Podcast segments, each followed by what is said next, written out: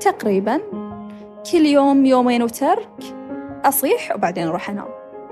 مثلا حتى أولادي إن شاء الله يعني إن أنا بنصحهم إن هم يدرسون برا. وأنا على الأرض حسيت إن مالي واقفة عقب هذه.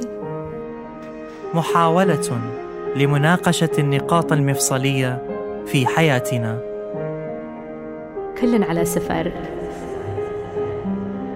هنا شبكة Kerning Cultures تستمعون لبرنامج فاصلة.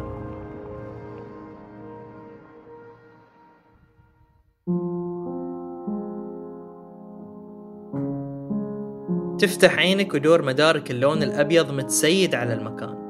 الطقس توصل درجة الحرارة فيه ل 27 تحت الصفر.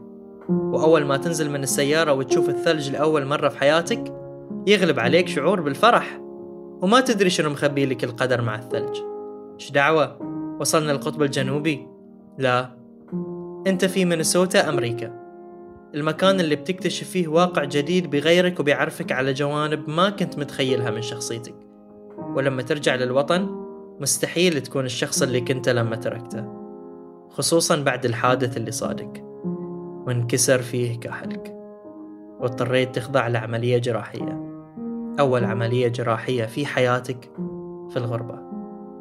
وبعدها بكم شهر لما بديت تمشي مرة ثانية بشكل طبيعي من دون عكاز أو كرسي ينقلب العالم فوق تحت. بسبب فيروس لا يرى بالعين المجردة. ويحاول الجميع التسلح ضده بالبقاء في بيوتهم. أتمنى أنكم لما تسمعون هذا البودكاست تكونون قاعدين في بيوتكم. وترجع إلى ديرتك البحرين قبل موعد العودة بكثير بعد تعليمات السفارة. وكذي تنتهي قصتك قبل لا تبدأ حتى. الغربة نقطة تحول في حياتك. إي نعم هاي قصتي مع الغربة تجربة مستحيل أنساها دامني عايش. لكن لكل شخص تجربته الاستثنائية ولحظاته اللي يتذكرها لسنين قدام.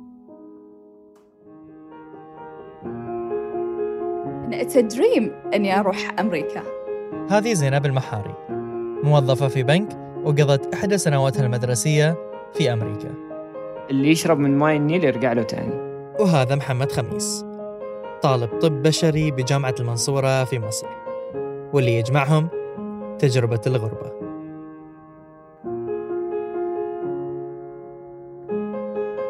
كان هدفي الأول إني أنا أدرس برا البحرين. لأن أدري كمية التغيير اللي برجع فيها للبحرين بتكون كبيرة على مستواي الشخصي. كان قدام محمد مسارات كثيرة وبعد ما درس الخيارات المتاحة من تخصصات وبلدان مصر أم الدنيا كانت تناديه ومهنة الإنسانية كانت تنتظره وهاي السيناريو غلب كل السيناريوهات الثانية. محمد ما يشوف روحه غير إنه يكون طبيب. كل القرارات أو كل ال- الأشياء تفضل مصر على يعني الخيارات الثانية. خلاص اتخذ قرار إن أنا أدرس في مصر. ولما وصل محمد للقاهرة ابتدت سلسلة الأحداث غير المتوقعة. أول ما نزلت يعني القاهرة كنت حاجز آه، فندق عن طريق برنامج. آه، وصلت هاي الفندق قالوا لي الحجز مو موجود. أنا حزتها ما أدري شو أسوي. رحت للتاكسي قلت له ترى الحجز مو موجود شي. قال لي بوديك فندق ثاني. سكنت بعدين في hostel. وكان أول مرة يعني في حياتي أنا أسكن في هاي المكان. وهاي المكان ليومك هاي يعني لحين أذكر آه، شارع طلعت حرب وسط البلد. منطقة قديمة ممكن. بس آه، ليومك يعني إن أنا لما أروح هاي المكان حرس البوابة الموجود في هناك يعرفني. يعني ذيك الليلة يعني كنت أذكر إنه جوعان. وخايف ان أنزل. وكان عندي مبلغ كبير ويعني إنه هو مبلغ الجامعة فما أدري شو أسوي. لكن كان في جانب آخر جميل للقاهرة حيويتها وشوارعها. أول ما تنزل مصر بتعرف مصر من شوارعها يعني. في شغلة يقولون الشارع المصري. مثلا آه، لو كان مسلسل لو كان آه، أغنية مغني معين منزلينها يقول لك مثلا الشارع المصري يعني يسمع هاي الأغنية وهاي شيء واقع جدا. بغض النظر عن نوعية الأغاني عن نوعية يعني حتى هو الشعب المصري شي لاحظته فيهم آه، يقدر الفن بأنواعه سواء التمثيل سواء آه، الموسيقى الأغاني. هاي الشيء بالنسبة لهم يعني شيء يقدر. يعني أول ما تطلع الأغاني اللي توها نازلة والأغاني الترند راح تسمعها في الشارع. حرفيا حرفيا راح تسمعها في الشارع. فأنا ما يعني أسمع أغنية وتكون معلقة في في مخي بس إنه ما أدري هاي الأغنية شنو اسمها وما أدري من المغني بس أدري إن الناس تسمعها وأدري إن هاي ترند فتلاقي كل فترة وفترة تتغير هاي الأغاني وطبعا beside اللي هو الضوضاء ويعني السيارات. يعني هاي جو مصر okay؟ وهاي الشيء اللي يميز مصر عن عن كل شيء على الرغم من هاي الشيء ممكن أنت صعب تتأقلم عليه وخصوصا لما تكون مثلا آه، شقتك على الشارع العام أو what بتلاقي يعني شلون أنام ومثلا هاي الكمية من الضوضاء أو بس بعدين بالعكس يعني بتحس إن آه، لو ما في يعني هاي الضوضاء بيكون في شيء غلط.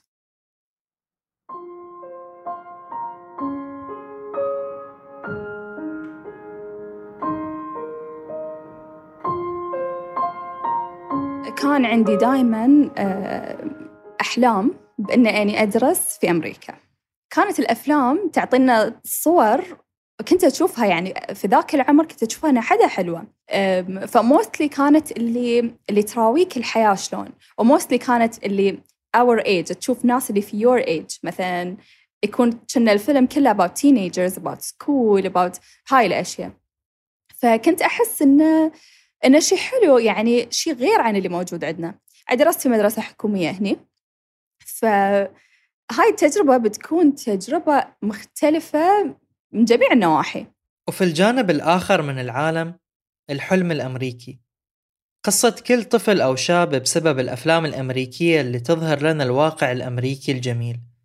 وبضربة حظ حصلت زينب على فرصة لتحقيق هذا الحلم لما كان عمرها 16 سنة في سنة 2008 وقلت حق بيتنا قلت لهم إنه في في برنامج أقدر أروح أدرس في أمريكا سنة إنه حق الحين ثاني ثانوي. في that time يعني كان إنه آه okay ما حد خذاني بمحمل الجد.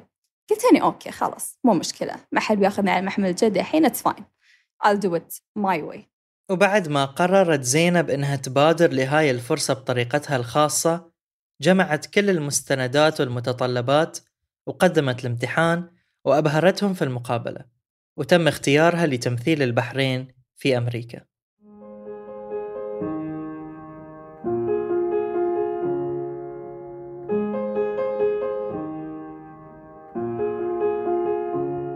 بكرة طيارتها وطول الليل ما نامت من الحماس وتذكرت صديقاتها ووداعهم أذكر إن كل ربعي كانوا كاتبين رسائل إن ايربلين لتر إن إحنا بنكتب لك هاي بس أنت لا تبطلينها الا في الطيارة. و... وكنت أشوف إنه يعني حدهم they were so excited و... وبعضهم أذكر واحدة من صديقاتي سوت لي بيلو كفر وكاتبة انه I'll miss you هاي.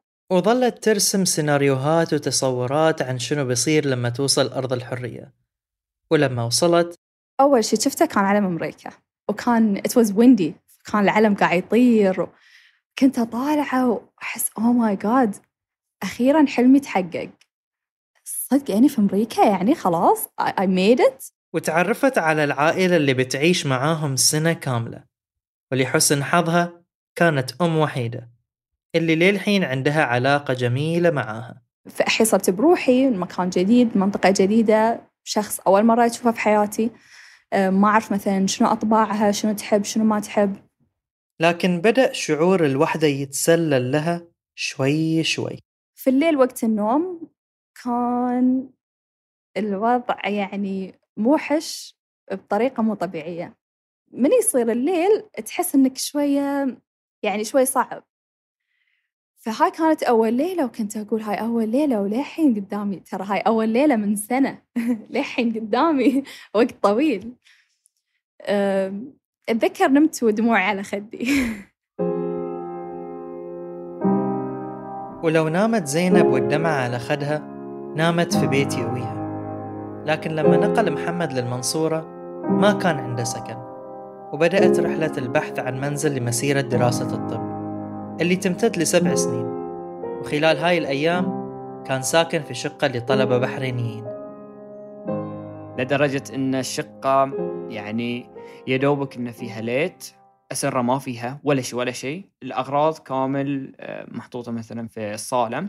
فكانت يعني يعني كنا ننام مثلا على اللي هو الماترس نام على الأرض و يعني كانت تجربة واجد حلوة وقاسية في نفس الوقت. وبعد ما زار محمد عشر عمارات مختلفة على مدار أسبوعين أخيرا حصل على سكن. ولما استقر بدأ يرسم حدود المدينة ويتعرف على ملامحها وشوارعها.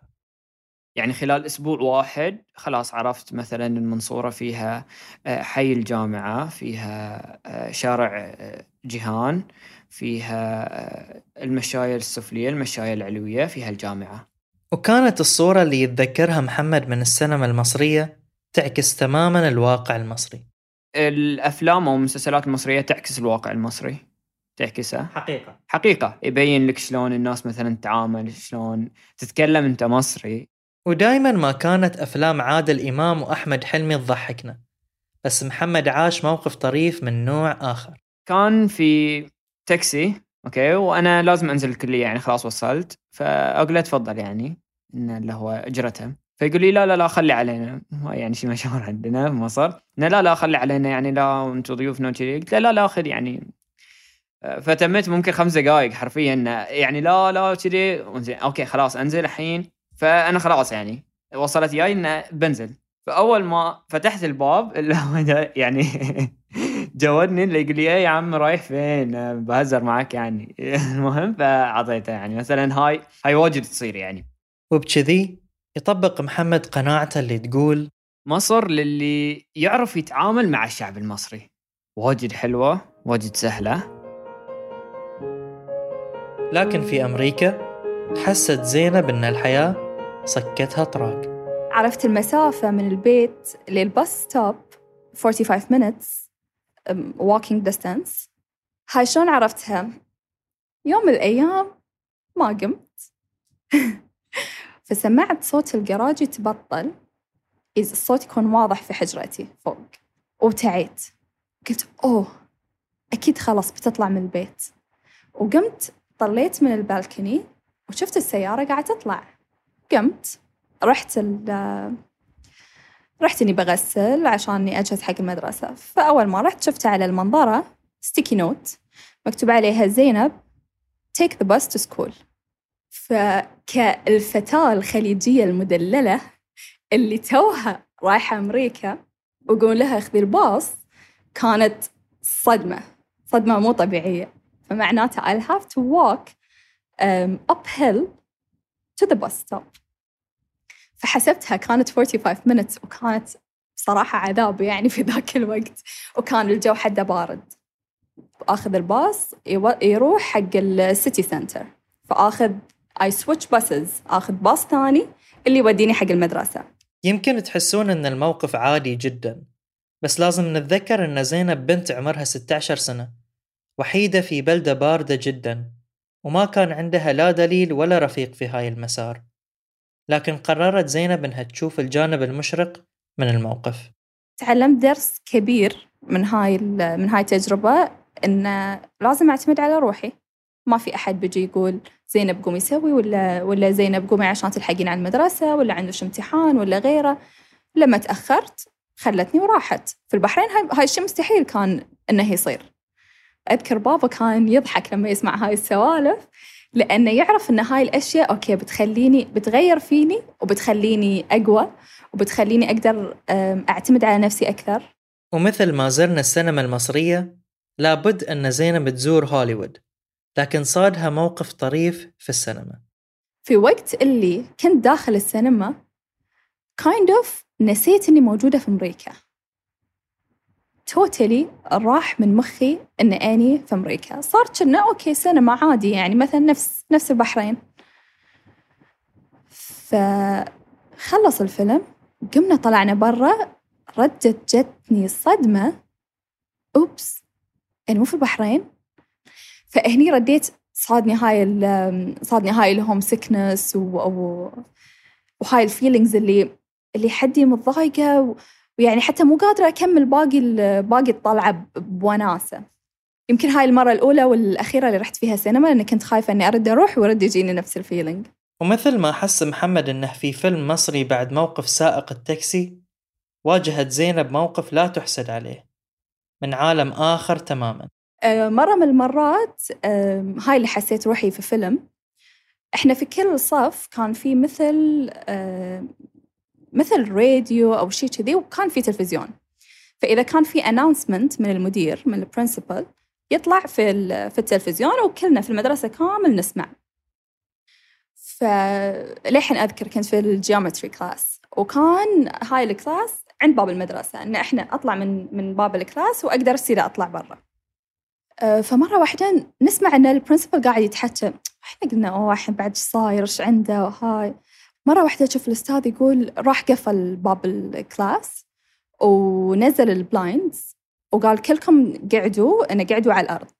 فكنت أقول لهم إيش صاير إنه شنو؟ يعني ليش ليش كل هاي؟ فقالوا إنه في suspected shooter برا. فهني okay من سمعت هاي قامت عيوني تدمعت شي يعني بدون حواس. فهني حسيت إنه كنا في movie وكنا وشيء خطير ويعني please خلاص take me back home now. لا بالعكس. يعني كان وجودهم آه، معين لي في الغربة وكان مثلا آه، مساعدني في واجد أشياء. ويعني آه، خصوصا بداية الغربة شلون إن إحنا نتعامل ويا الأشياء الأساسية مثلا شلون إحنا نشتري الأغراض شلون نتقضى شلون ندرس شلون شلون نروح الجامعة يا بعض نرجع يا بعض. فكان هاي له تأثيره صراحة. بس أنا كنت أشوف نفسي أن أنا لازم أكون بروحي.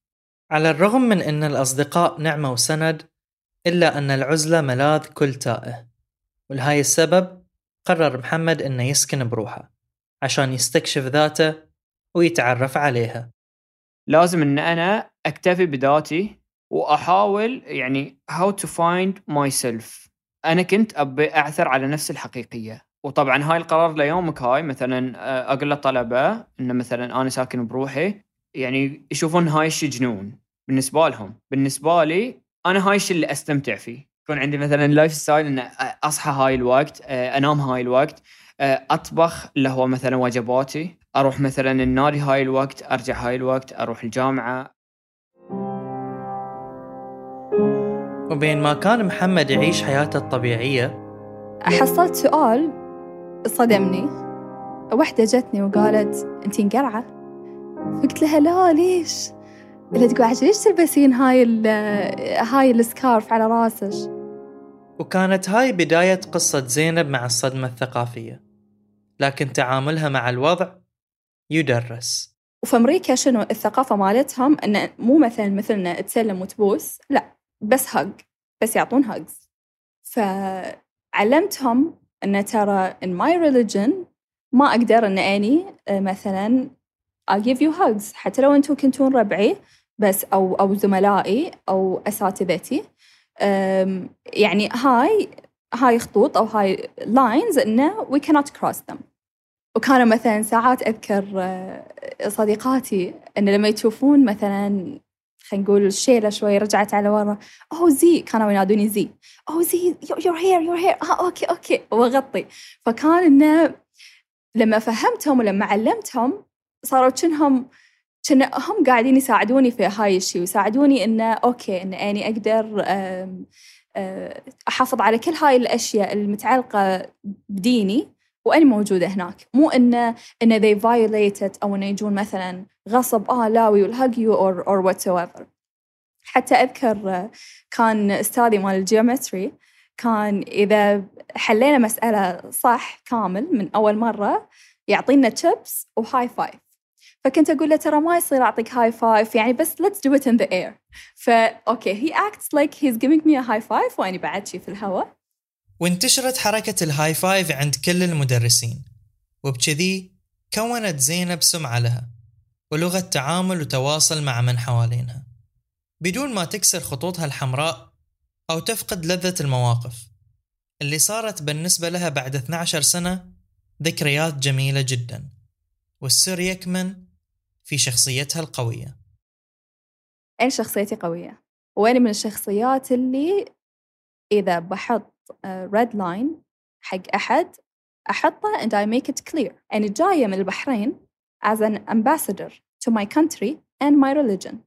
فإذا أنا جيت و I violated عاداتنا وتقاليدنا وديني و... و... وكل هاي الأشياء ف يعني ما سويت شيء ما عطيت أي صورة عن any man ومثل ما عطتنا زينب درس في التعامل مع المواقف الشعب الأمريكي عطى زينب درس في الاعتماد على النفس. أه واحدة من الأشياء أه اللي حبيتها كان إني إني كنت أشوف الناس اللي في عمري أو مثلا أكبر مني بسنة أو سنتين يشتغلون. كان الشيء حده طبيعي وعادي يعني إنه إنه ما فيها شيء أشتغل هني. تشتغل في ماكدونالدز مستانسة. لا وقاعدة تقول حق كل من بعد تشتغل في ماكدونالدز. بس بغض النظر عن المزح خذت زينب الموضوع على محمل الجد. هاي الشيء خذيته وياي حتى لما رجعت البحرين. و I got my first summer job لما رجعت. هو مو الفكرة إنك مثلا محتاج فلوس أو محتاج شيء علشان إنك تشتغل. الفكرة إنك أنت تتعلم تكون إنسان مستقل. وعلى طار الدروس بدأت ثمار العزلة تبين مع محمد مع إنه كان متردد من القرار لكن أصر عليه وبدأ يتعرف على نفسه من جديد. خلال يعني هاي الفترة اكتشفت في نفسي واجد أشياء. أنا طبيعتي هاي الشيء أو هاي صفة فيني بس أنا ما كنت أشوفها. ليش؟ لأن من الناس اللي حولي بشكل عام. ما يعني ما ما صارت لي الفرصة إني أنا أتعرف على هاي الشيء لكن مع كل اكتشاف تكثر التساؤلات. أقول يعني هل أنا غلط في إن مثلا اخترت إن أنا أسكن بروحي؟ في كل موقف يصيدني إنزين أو أواجهه أسأل روحي هالسؤال. هل هل هاي الشيء اللي اتخذته هل بينفعني قد ما هو مثلا بضرني؟ لكن كل إنسان يتعامل مع أحاسيسه بطريقته الخاصة. وكانت هاي طريقة زينب. تقريبا تقريبا كل يوم يومين وترك أصيح وبعدين أروح أنام مع إني كنت مستانسة. لكن ما كانت تدفن هالمشاعر. حتى لو كان صعب عليها تكلم أهلها بسبب فرق التوقيت اللي كان 11 ساعة وبسبب عدم وجود التكنولوجيا اللي متوفرة لنا هاي الأيام. كنت أشتاق حق بيتنا أشتاق حق أمي أشتاق حق أبوي حق إخواني وأنا أكبر واحدة في, في إخواني. فكنت دائما أحس إنه يعني إخواني الصغار و... وإنه مثلا I take care of them وهاي والحين صرت بعيدة عنهم وكذي. ف إذا أبغى أكلم بيتنا لازم أكون في البيت وأبطل اللابتوب وحاكيهم through MSN تذكرونه؟ ولما كانت تبي تكلم جدها وجدتها الله يرحمهم كانت تشتري بطاقات الاتصال الدولي. حدي كنت متعلقة فيهم و... وكنت أتصل مثلا وأقول لهم ترى وحشتوني وهاي. لحد الحين أذكر مرة كان جدي يقول يسألني يعني شلون درجة الحرارة وشلون هاي؟ ف إنزين في في أمريكا يستعملون الفهرنهايت في البحرين سيليزي. إنزين الحين أبغي أشرح حق جدي شلون آه شلون الجو بارد. فقلت له والله ألبس آه ثلاث دلاغات على بعض وألبس جاكيتين وألبس كذي الشيلات حتى شيلة يمكن شيلة فوق شيلة علشان إني اتدفى فكان يضحك. وبكذي تغلبت على المشاعر وكانت أقوى منها. فكانت هاي كلها بصراحة أشياء آه تعطيني support وقت اللي أكون وقت اللي أكون down ووقت اللي أكون feeling home sickness دائما كنت يعني مثلا لما يصيدني هوم سيكنس أذكر روحي ترى ترى زينب this was your dream. الشوق للوطن أو أن مثلا أحسب متى أرد البحرين. لما نكون في الغربة ما ننسى ديرتنا ونحط بالنا على كل صغيرة وكبيرة تصير فيها. ولما فاز المنتخب البحريني بخليجي لأول مرة في تاريخه كان محمد يتابع بكل حب وترقب. فأول ما عرفت وشفت يعني الاحتفالات والأشياء اللي صارت واجد يعني قلت لو زين أنا في البحرين لو زين يعني شاركت هاي في هاي المحفل اللي ما أتوقع أن مريت في مثلا احتفالية أو مثلا كانت الفرحة للشعب ككل في السنين اللي فاتت. ومثل ما قال محمد ودنا لو نشارك اللحظات الجميلة مع الناس اللي نحبهم. ولما التقت زينب مع الثلج لأول مرة في حياتها ذكرت لنا اللحظة بكل تفاصيلها. وأول ما بدأ يطيح سنو فليكس اللي, كذي كأنهم شلون؟ ما أعرف شلون أشرح شكلهم بس إنه it was so nice. وما كان ما كان واجد. فحتى my host mom كانت تقولي شوفي شوفي طاحت على ال... طاحت على الجامع إنه تشوفيها. وحاولت اني أبطل دريشة شوية أطلع إيدي. وللحين أذكر في نفس الوقت طرشت message حق أمي أقول لها ترى أكو طاح ثلج كان زين أنتون هني عشان تشوفون إنه يعني وياي. أنا من النوع اللي اللي حدي يعني family person. و... ومثلا okay أشياء حلوة أشوفها دائما أتمنى مثلا إن إن بيتنا موجودين تشوفون إخواني تشوفون وهاي ولا ننسى أن العلاقة بين الثلج والكريسماس علاقة موازية. المرة الثانية اللي طاح فيها الثلج عدل كان في ال Christmas morning ومن الأفلام اللي كنا نشوفها الكريسماس معناته لازم ثلج. وفي الليل كنت أشوف للحين ما في ثلج وأقول حق my host mom شو السالفة؟ مو الكريسماس المفروض في ثلج؟ اللي تقول إيه بس للحين ما قاعدين نشوف وهاي بس إن شاء الله الصبح تقومين وتشوفين ثلج. وقمت الصبح أول ما قمت زي بطلت الستارة إني إني يعني أبغى أشوف هاي الثلج طاح ولا ما طاح. أول ما بطلت الستارة ولا الدنيا كاملة بيضة. وإحنا في رينو في في جبال. فكنت أشوف الجبال من بعيد وشلون they're covered in white وأسطح البيوت عليها الثلج وفي ال balcony مالي كانوا الورود كلهم مغطين بالثلج. فكانت سعادة لا توصف بإني شفت هاي هاي الكمية من الثلج. مرت على زينب سنة من الأعياد من Christmas و Halloween و Thanks وحبت أجواءهم. لكن في عيد جديد تعرفت عليه. My host mom كانت يهودية. ف in addition to these uh, احتفلت بشيء اسمه Hanukkah ف okay قلت okay ترى إحنا بعد عندنا العيد وعندنا عندنا مثلا عيد الفطر وعيد الأضحى. وصار كنا إن إحنا قاعدين نتبادل هاي الأشياء. يعني مثلا هي تقول لي عن عن ال Hanukkah أقول لها إيه إحنا في العيد كذي وكذي وكذي. إن عندنا مثلا feast ويكون يكون the first day عقب مثلا صيام شهر. ونلبس ثياب جديدة ونسوي هاي النوع من الأكلات.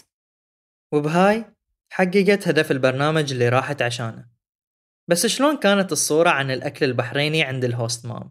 حتى أتذكر يوم العيد قلت لها بسوي dish بحريني إحنا نسويه يوم العيد. فقالت لي okay كان بلاليط I was 16 ما طبخت من قبل. وكان هاي يعني my first experience إني غامرت وقلت لها بسوي بلاليط فقمت الصبح وكنت مودية وياي حتى بخور وهاي فيعني بخرت البيت وكذي. وقلت إني بسوي هاي البلاليط uh, somehow I think I overcooked it وصار كنا سيريلاك فكانت كانت طبخة يعني جدا فاشلة.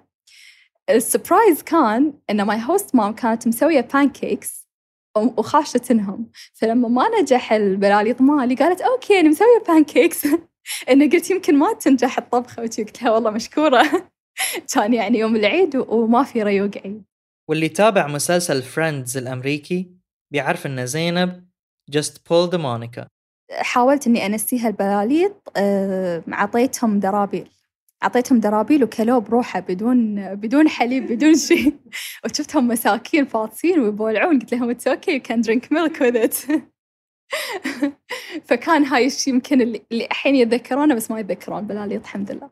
لكن لو نرجع لورا شوي رمضان هذيك السنة ما كان سهل نهائيا. كان الكل يقعد ياكل وكنت أقعد وبالحسرة أطالعهم انه إنه ياكلون. أو ساعات أحاول إني ما أقعد في المكان اللي اللي الكل يقعد ياكل فيه.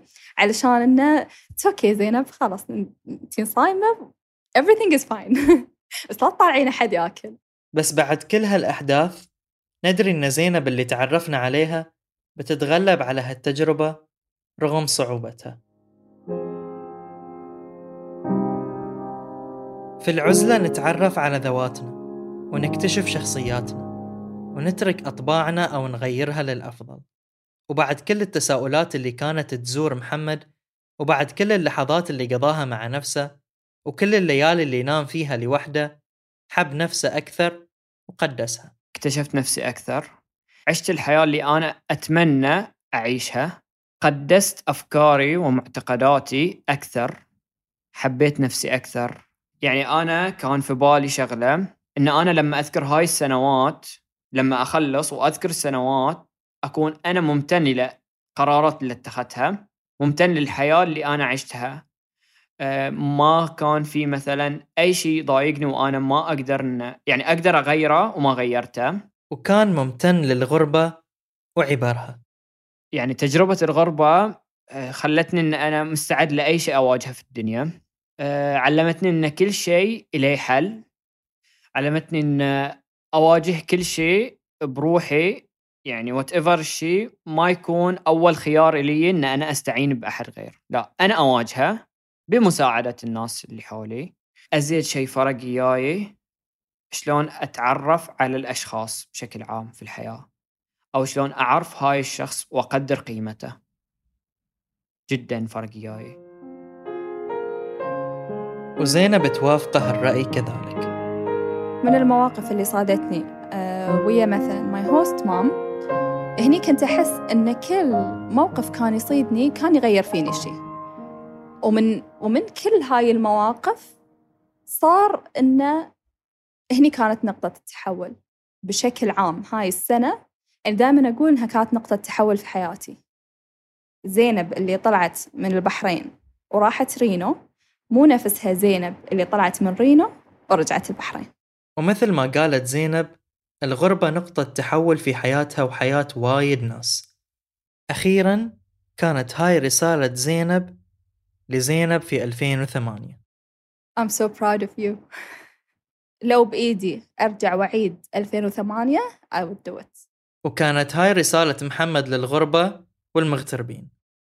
آه، اغتنم وقتك في الغربة. عيش حياتك في الغربة. يعني الغربة كانت يعني تجربة أنا ممتن إليها.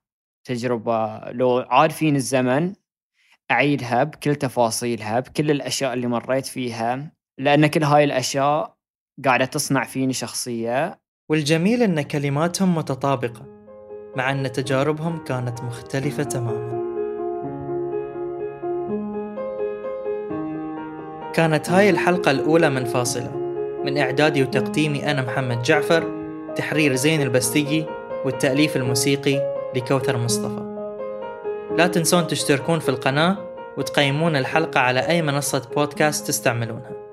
وشاركوا الحلقة مع اللي تحبونهم